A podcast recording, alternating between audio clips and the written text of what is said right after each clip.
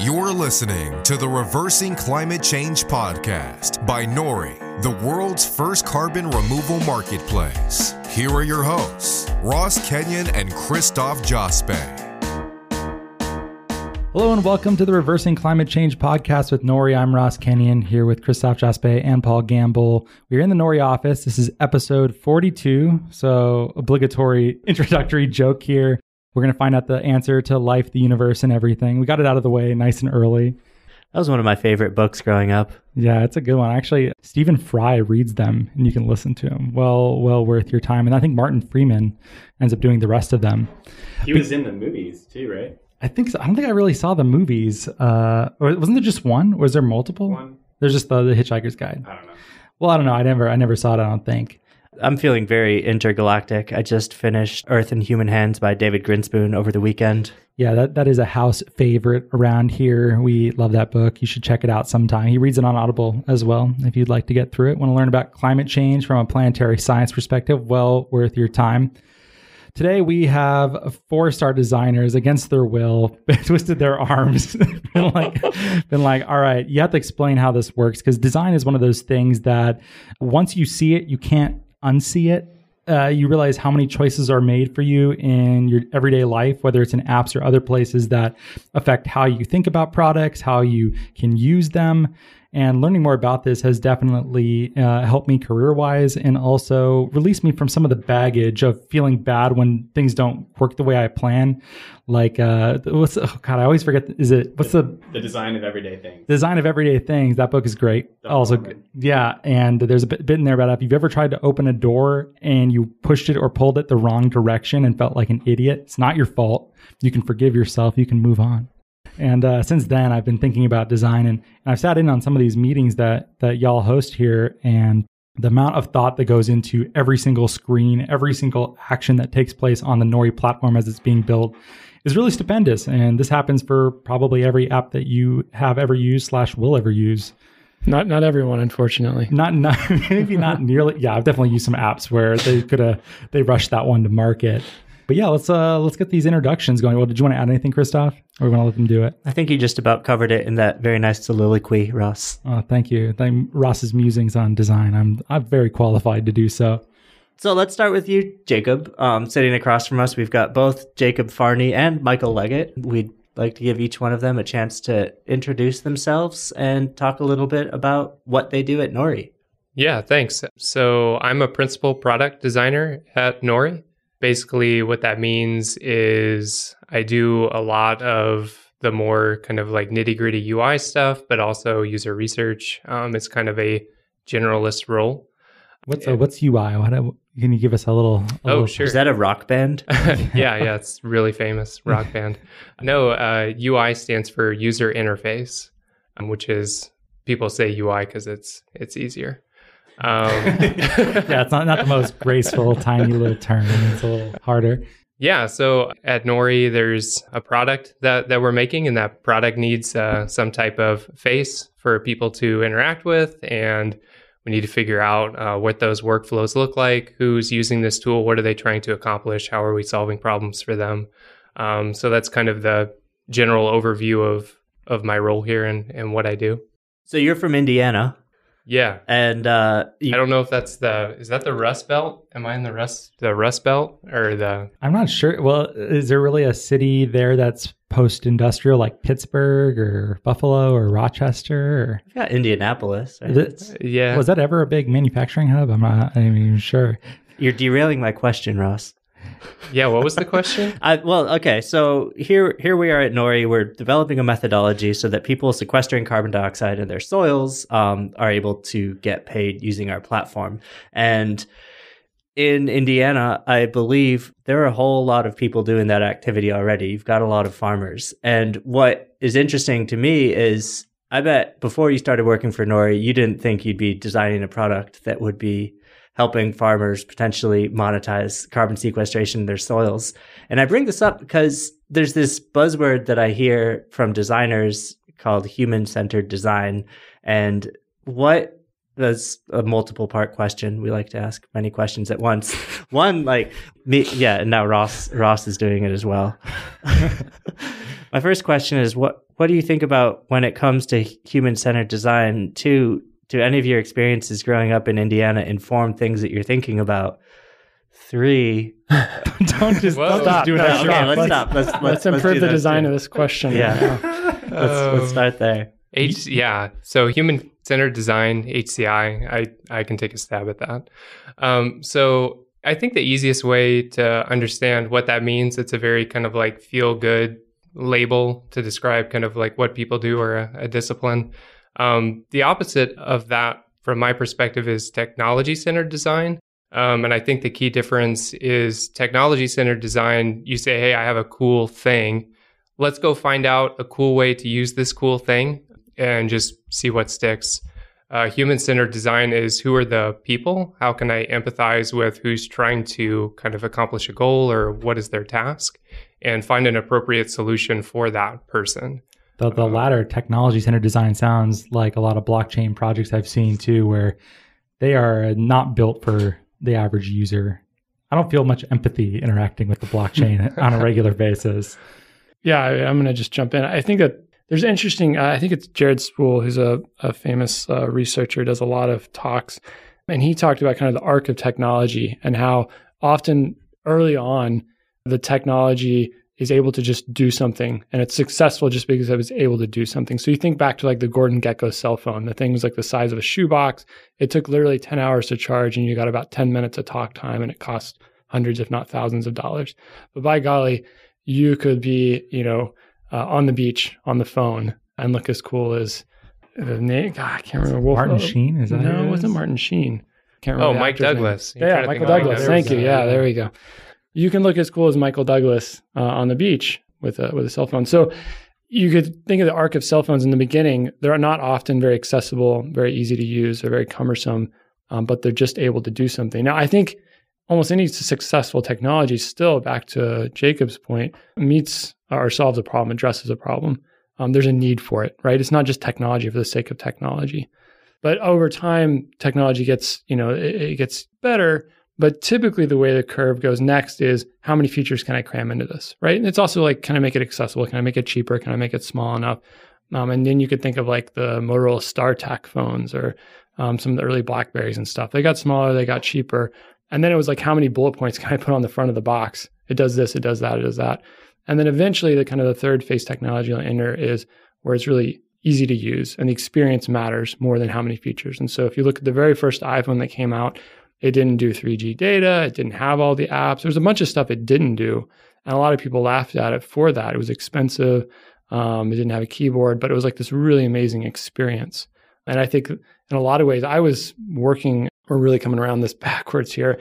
I was at Google at the time as a designer and saw how that really changed. That was a big aha moment for Silicon Valley and kind of the tech companies of, oh, te- the experience matters. I get it now. We understand that has value um, and kind of reorienting how we built products or where we place value of the different people involved in that. So it's a long-winded interjection. No, it's Um, okay. That's a good a good thing to throw in there, and we'll we'll definitely come back to that. There was the second part of Christoph's question too about can you do the Al Pacino just when you th- I thought I was out, pull me back in. Well, well, do we've, that, do that Godfather. You're back to farming. You thought you escaped, and now you're there. we, we've got a dude that we like around here named Bill, right? Mm. Oh, Der Openlander. Bill Openlander. Yeah, we've got a list. On That's not a real person, behind right? You. We just we Um, just you just made up that name. Yeah, no, it's it's it's totally a fake person. Oh, good. Um, I want Bill listening, being like, "How dare you abuse my family's heritage on air?" But but the name Bill actually holds meaning here at Nori because when we say Bill, it represents a persona that you have in mind when you're thinking about designing a product for them. Yeah, I mean, yeah. So trying to go back to your original question about growing up in the sticks, uh, I I knew, I knew some bills back in the day. So my my Jacob's dad literally um, chewing on a piece of grass yeah. right now and sticking my it off straw your leg. Yeah. my dad bought five acres of land in Evansville that was a cornfield, and everything around it is still a cornfield. So all of our neighbors are farmers to one degree or another. Farmers? Are we saying farmers? Are we saying growers now, or does it matter? Growers What- whatever the includes, is. includes ranchers and people raising animals too. That's that's right. Yes. Are we cutting this? No, why would you cut it? Yeah, what what are, what what is this? This is definitely one of our internal debates that goes on of like what's the what's We- the modern term. They come up on the podcast too. We say different Ask things. for listeners. Yeah, and I think if you're a listener and you have preference for what is the best term, I think we want to draw a really large tent over anyone. And I think if anyone who is sequestering carbon dioxide in their soils, and so we look at that one sort of what's the consulting term MECE, mutually exclusive, collectively exhaustive. It and then there's Cool. non-MECE. So non-MECE would say you've got growers, you've got ranchers, you've got farmers, you've got food producers, you've got conservationists, and if you sort of throw all those people in a large bucket, um, we've just about covered it. The question is how how do, how do we get the right umbrella? And I think that's still up for debate of the right term that we're using. I think growers is just food producers, and then farmers or, or croppers is also used interchangeably with farmers sometimes. But and then people who raise, yeah. so J- Jacob's dad, you, you had some land. Bring it back around. Yeah. So yeah, go, going back to this started with Bill, kind of like growing up around the Bills of the world. I, I didn't think no to answer your question that I would circle back to designing something for somebody like Bill, but I do like solving problems for people that don't look like me. It's it's fun. Um, you get to walk a mile in somebody else's shoes. That's one of the really fun things about experience design as a profession is you have to not necessarily be an expert, but you have to ramp up pretty quick about things that you know nothing about. I'm just kind of getting into the weeds of, man, what what is he doing all day long, or why why is that a problem for him, or how can I empathize with this situation? It's just a really fun role playing activity. And I think we do a decent job here at Nori making sure that if we're solving problems, we're solving them for Bill and not for us. And that's why we have personas, going back to kind of the point you started on there's a list on the wall over here. It was a failed activity, but we were assessing some different designs, and we literally have a column that says things Bill won't like, things Bill will like. Pretty rudimentary like rubric for evaluating your designs, but I mean, it. I think it gets to the heart of what human-centered design is and what we try to do with the things that we make. You're very famous around the office too for your whiteboard domination skills. I have seen every piece of, of real estate occupied by some important nugget of information that has been visually mapped in a way that I can make sense of it. There's many, many examples. Can you make sense of it? This is a question If- I have most days. if I if I wanted to, but I have never wanted to. no, I mean some of it some of it is pretty intuitive. You're going through screens saying uh, if they do this, then this. It's just big flow charts, but visually oriented for for an app or a platform. Yeah, I mean, people have people have different skills. I think one of the really critical things about design is that there's a storytelling component to it that's really critical because you can throw a bunch of facts at somebody and say like, "Hey, I know that these are indisputable things," and you can't connect with that emotionally. Um, but if somebody tells you a story, you're instantly there. You can feel it. All of a sudden, the stakes are real. So we spend a lot of time visualizing what that is. Um, and we use the term experience, which is super nebulous. It can mean a lot of different things. At the end of the day, these are all just vehicles to communicate what that overall narrative looks like. And at Nori, it's a very exciting, interesting narrative. I think it changes a lot. But yeah, we're constantly rewriting different chapters of the book and trying to look at it from a different perspective, uh, whether that be a different marketplace participant or whether it's just a different flavor of bill, because we're definitely lumping all the bills of the world into one big bucket. Different flavors of Bill. Yeah. well, speaking of stories, should we maybe let Michael uh, introduce himself over here?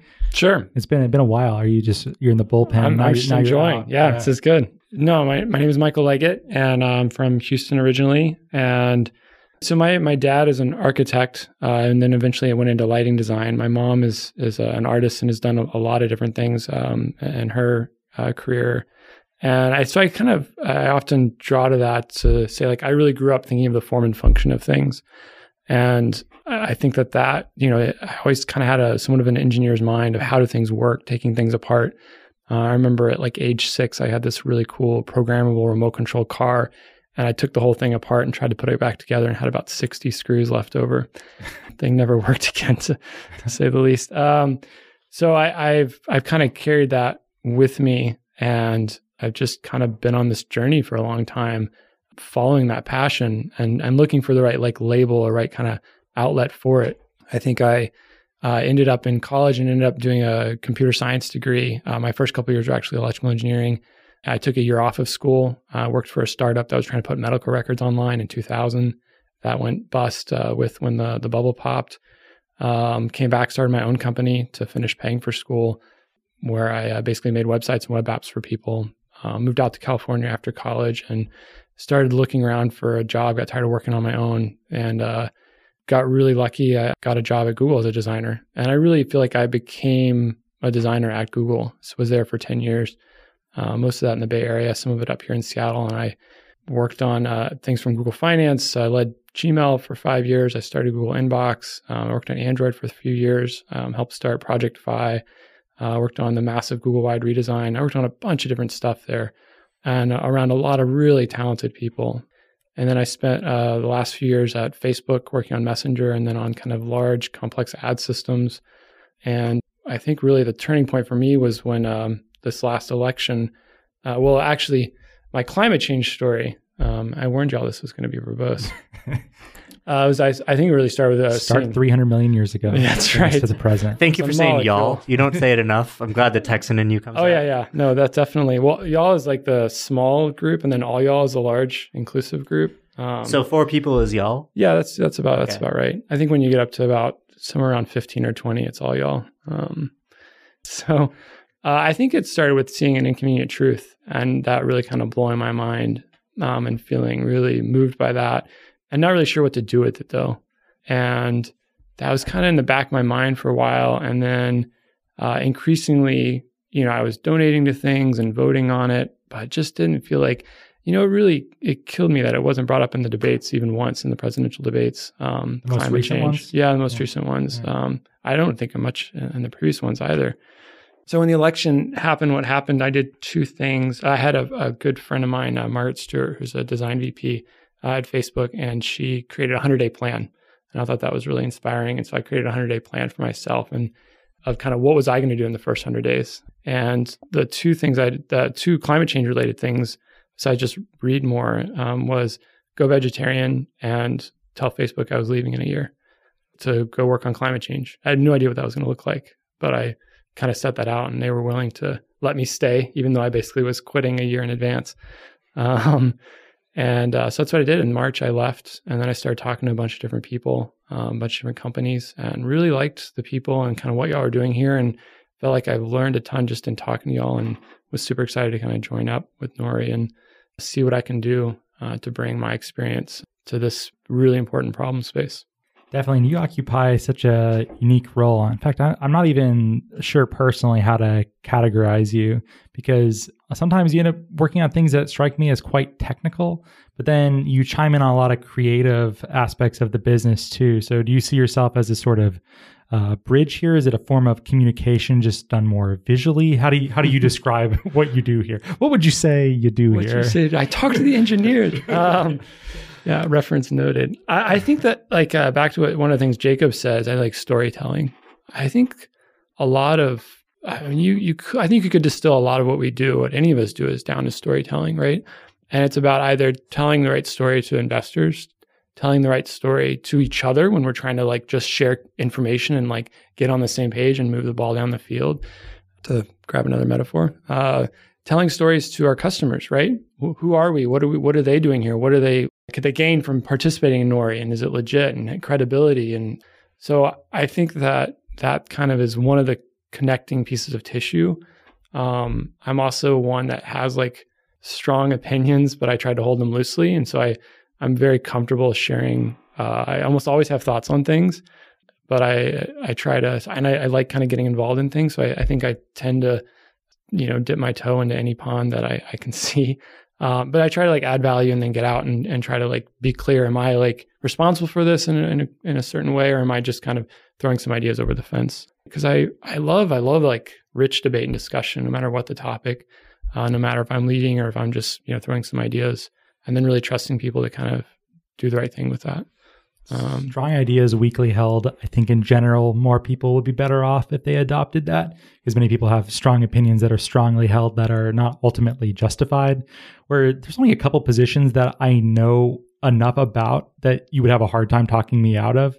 either whether Yeah. that's politically or, or something else. But I try everything else to be like, oh, I guess, I mean, empirically, if that's better, okay, I'll go with that. And uh, I try to do that. It isn't easy though, because sometimes your identity gets tied up in that. Yeah, totally. And once It- that happens, it's it's very hard to change someone's absolutely mind. trying to check your ego at the door. I mean, I think it's really important to have certain ideas should be strongly held. Like we, Sure, we shouldn't yeah. kill each other and should take care of the planet. Uh, but I, I think that um, especially in making products, I think it's really important to be flexible. There's so many times that I was so sure of something and it just turned out to be wrong.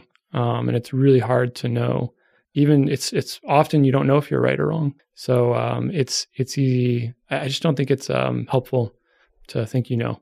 Uh, and it, I think it really excludes people from being involved in stuff. So I think a lot of, I think the other thing, I, if I could say, the second thing beyond telling good stories, um, is trying to pull people into telling that story together and not taking over. Um, and I think that that's uh, that's something I'm still kind of growing and trying to get better at. I think we're always still growing and getting better at things. But how do you pull people other? Because other people know things. Um, this deal, I've got a great team of background and expertise, and um, so I think that's also really important.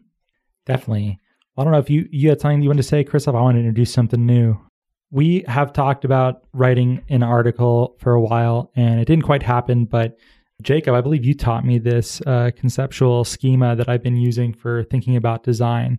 But if you think about an x-axis, that you know uh, is just just a line. Basically, on one side of the line there is abstracting, and on the other side of the line is teaching.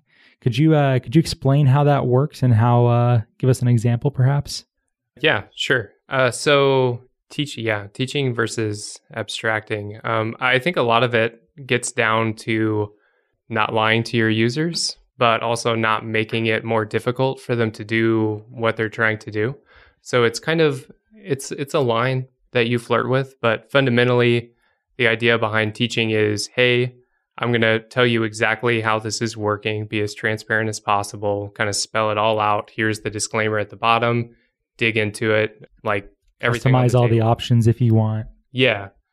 Abstracting is this idea that, hey, maybe you know how to drive a car, but you don't really know how it works under the hood, and that's fine. Like, you don't need to know how to fix your engine in order to drive your car to work, um, which is a horrible example to use for this company. But yeah, like, I, I think you get where I'm going with that. It's kind of like figuring out in a situation by situation basis is the juice worth the squeeze? Like, I'm going to try to teach somebody how something works, but to what end? Um, do they really need to know that? If not, and it gets in the way of them accomplishing what they're trying to do, skip it, abstract it. And this is where we can start talking about mental models. Uh, mental model being the idea that people have a certain structure in their head for how they think about certain ideas. And one of the easiest things in design, well, not easy to easy to do, but it's kind of like a good place to start is well, I've got this problem over here. It's a kind of a new thing, but it's somewhat similar to this other thing that people know something about. So I'm going to make it look like that other thing, and then hopefully people will know what to do. To me, that's kind of an, an easier way to solve that problem It's without like mimicry almost. yeah, um, you're you're not you're not lying. You're you're being transparent um, about the things that are important, and then I think you can make that distinction not even just on a case by case basis, but there could be smaller parts of that story that you're teaching or abstracting away. Um, so one of the things that we've been talking about a lot here at Nori around new blockchain concepts is, you know, what what is the value in teaching Bill? Going back to Bill, like how much does he need to know about blockchain? um, how much should we teach him versus how much should we just abstract away? So, an example is Bill signing up for an account. Does he need to know what a private and public key pair are in order to make his account? Probably not.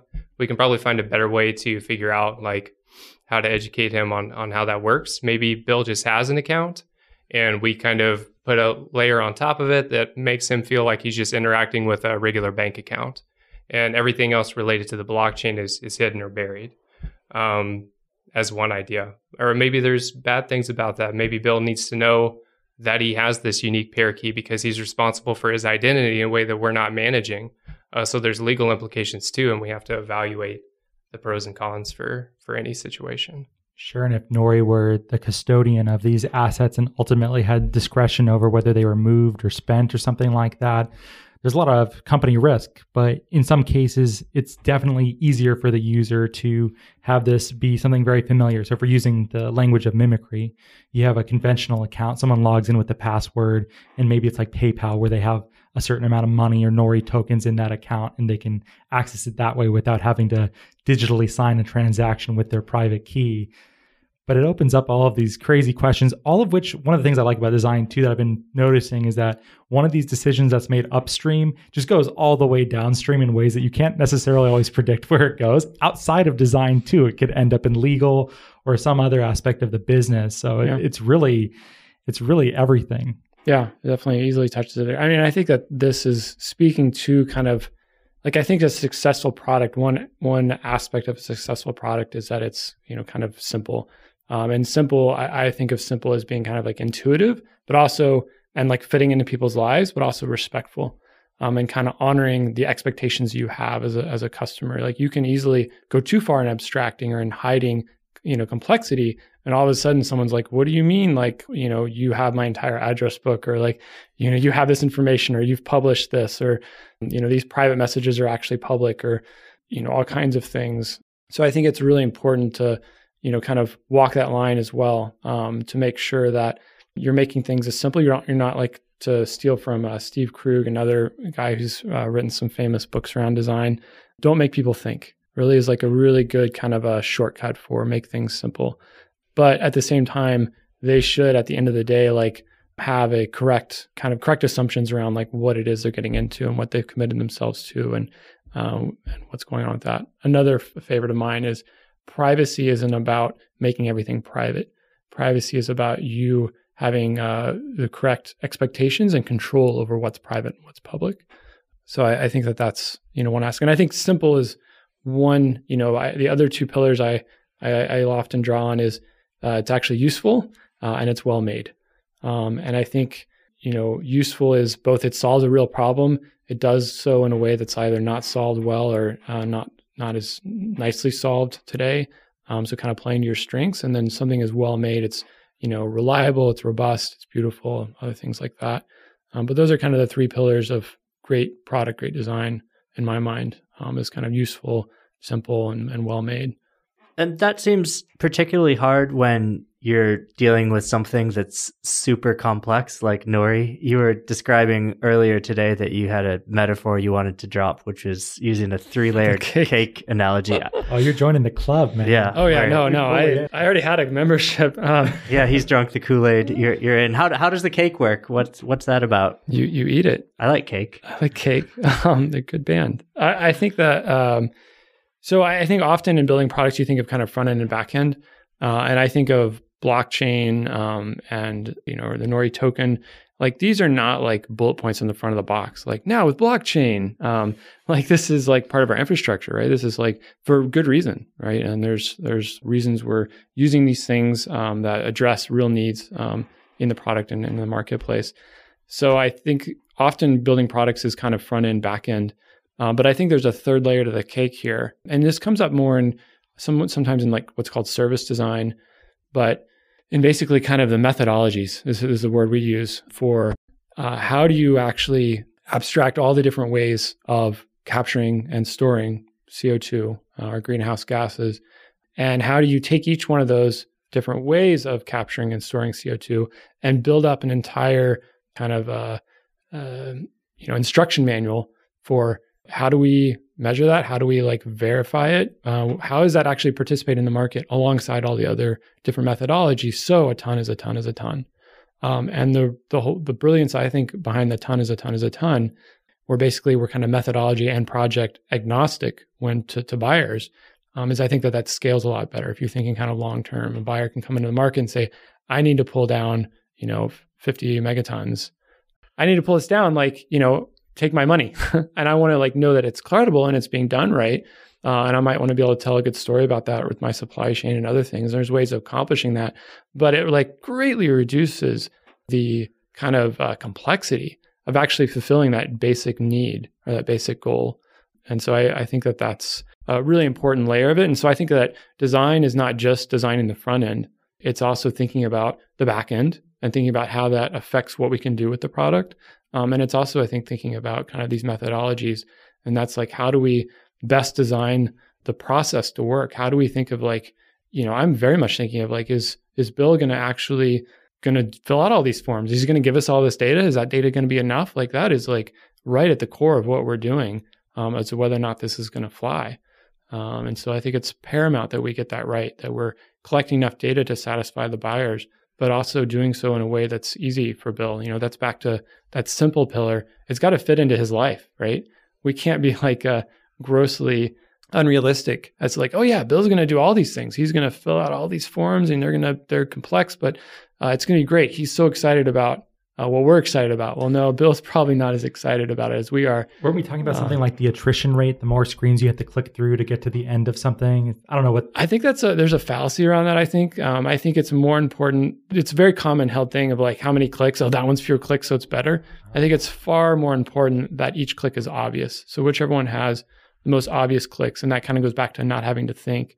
Um, but certainly at some point, you know, you're going to get tired um, unless the carrot's big enough at the end of that. So, um, you know, how many screens? I think there's uh, also interesting. I have like little nuggets of you, you over a career in design, you like build up these little like theories that I don't know, like sometimes they're, you know, valid, sometimes they're, uh, but the idea that like, uh, if you're checking out, um, in e-commerce, um, or like if you're trying to book a hotel, it's better to put that all on one screen. Um, or you look at like Amazon, like people scroll more than they click, you know, whether that's still true or not, that's definitely still something kind of in the back of my mind. So all these things interplay. And I think that uh, it kind of it always depends on who the customer is, where they're at in this, you know, how motivated they are. You know, it's just there's there's no uh, one size fits all to any of these rules.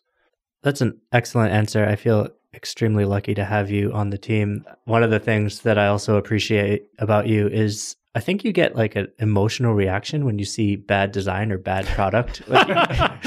I can confirm, yes. oh man, I I don't know if that makes me happy or sad that you have. Uh, yeah, no, that's I've I've been told that. I I don't hide it. Uh, I don't I don't hide it well at all. Yeah, where were, where were you going with that? I, I don't know. I was just sort of flattering you a little bit, Michael. I definitely, you know, I think I think it's nice that we, in some way, have a design team that are becoming. Um, I don't know if subject matter expert is the right way to put it, but you guys are really knowledgeable in regenerative agriculture now and all the sort of ins and outs and data collection sides of like how can we make these methodologies and how do we make it all work Oh yeah, and so it's been a kind of phenomenal learning journey. And so I'd be curious, this is a question for both of you. Sort of what have you learned about this space that surprised you from kind of a design perspective? Or is there anything unique about what Nori is doing that uncovered pieces that you wouldn't have thought you'd uncover? Let me append to that too, because we often say that we're taking a software approach to these markets in this space. Is that is that part of what defines how you look at that, or or not so much? So I think we. I, I'm going to suggest we answer Christophe's question first, and then we come back to yours. I think those are two pretty different questions. Um, so anything that surprised us, and then a software approach. Um, and since I'm talking, I'll go first. Um, I think there's tons that. Uh, I mean, I, I'm learning every day, and I, I feel like it's one of those things where the more you learn, the more you realize how much more there is to learn. I think that um, just the idea of kind of mitigation versus actually like um, pulling carbon down. Like that's that framing. That was one of the first things from like I, uh, a mutual friend introduced me to to some people here at Nori, and I started listening to the podcast. It was one of the first things I did, and just that framing was kind of like a smack upside the head. Like, of course, that makes total sense. And so, and then kind of I feeling like you know the the curtains were drawn, and I could actually see uh, what was going on. That so much of the policy and so many things, you know, an activity in press today is largely around mitigation and not much about actually trying to uh, reverse things. I mean, that was there's all kinds of ahas like that that surprise me and delight me uh, because I feel that much closer to actually you know having an impact. Um, and I mean, I don't know. There's I just feel like there's tons of things like that. Yeah.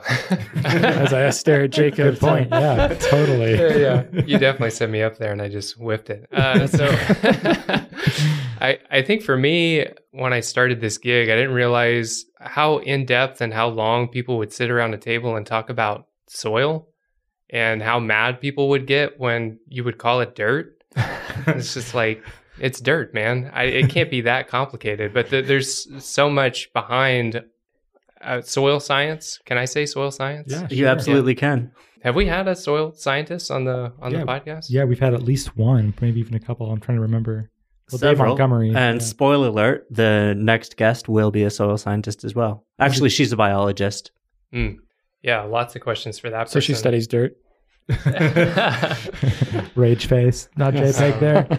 yeah, it's. I, I guess I was a little taken aback around how much of it is um, like not theoretical, but it's uh, based on a model that's not an exact science. There's a lot of wiggle room. There's a lot of interpretation. Um, it can only be so accurate, and we're trying to make something that looks very accurate and is very transparent. So um, there's a lot of kind of figuring out. Well, you know how how far can we push this part of the narrative? Um, how true is that actually? How how do we need to protect ourselves? And what does our you know insurance policy look like for this and that? Um, it opens up all these really interesting avenues to talk about design in a way that's very specific, like way more specific than I'm building an e-commerce site and I'm designing for people that need to go on there and buy diapers in bulk. I, I don't know, terrible example. It's it's so niche. There's so much you have to know and every single day I'm humbled to work around people that know so much about it and are willing to give their time to kind of explain it to me at the for dummies level, which which is great. I, I think the the more you work on something, the more you try to articulate what it is you're trying to do, you kind of get a better grasp for it. And then somebody comes along and says, "Oh, you actually just got to level two, and there's there's 500 levels. Uh, so good job getting to level two, but now I'll teach you the next round of this thing. Uh, peel back the next layer of the onion to join the metaphor crew. Yeah, that was a good one. I got that one. Cool. yeah, actually, uh, the way that you answered those questions made me think that my uh, appending to that question was totally inappropriate because it was a totally different question that was asked. But I That's do want to okay. know about the software, the software approach. Now, Is that, is that a term that even makes sense to use? Because because we we say this internally sometimes. People have applied it to us externally. Is this the correct way to think about what is potentially wrong with some of these spaces? I think, like to me, it's not helpful. Because But I, it's just like it's too broad. No, I, I think it. I suspect there's there's other people like it's useful insofar as like I felt like my skills uh, were applicable here. Like we are building software, right? We are building screens and interfaces for people to use. Um, we are building processes and and all these things. So insofar as that's true, as opposed to someone that's just out there trying to find a better way to like you know you know either advocacy or um, trying to convince people to use a different fertilizer or trying to like do like raw science. I, like sometimes Christophe will say like, you know, and now we do science. Um, so, I mean, I think that there's, it feels as a, you know, I think a broad term for my background is like a technologist, right? Like uh, in working in like software or maybe some that work in hardware.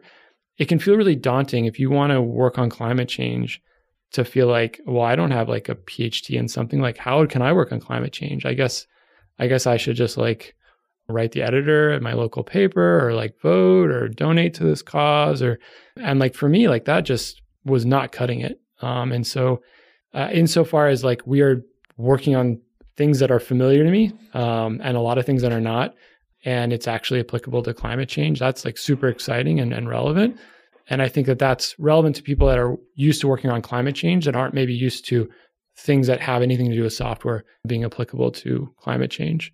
So I can imagine that being useful for others that are kind of around this this ecosystem. But to me, it's just like, yeah, that's cool. We're working on software. Okay. Um, it doesn't actually help me like in my day to day. I don't find that like a useful framing per se. Your story reminds me of uh, Paul too. Uh, his story. He was also looking for a software approach to climate change and was asking friends, being like, "Why is there nothing?" Yeah. And then heard about Nori, and then know, now he's our CTO.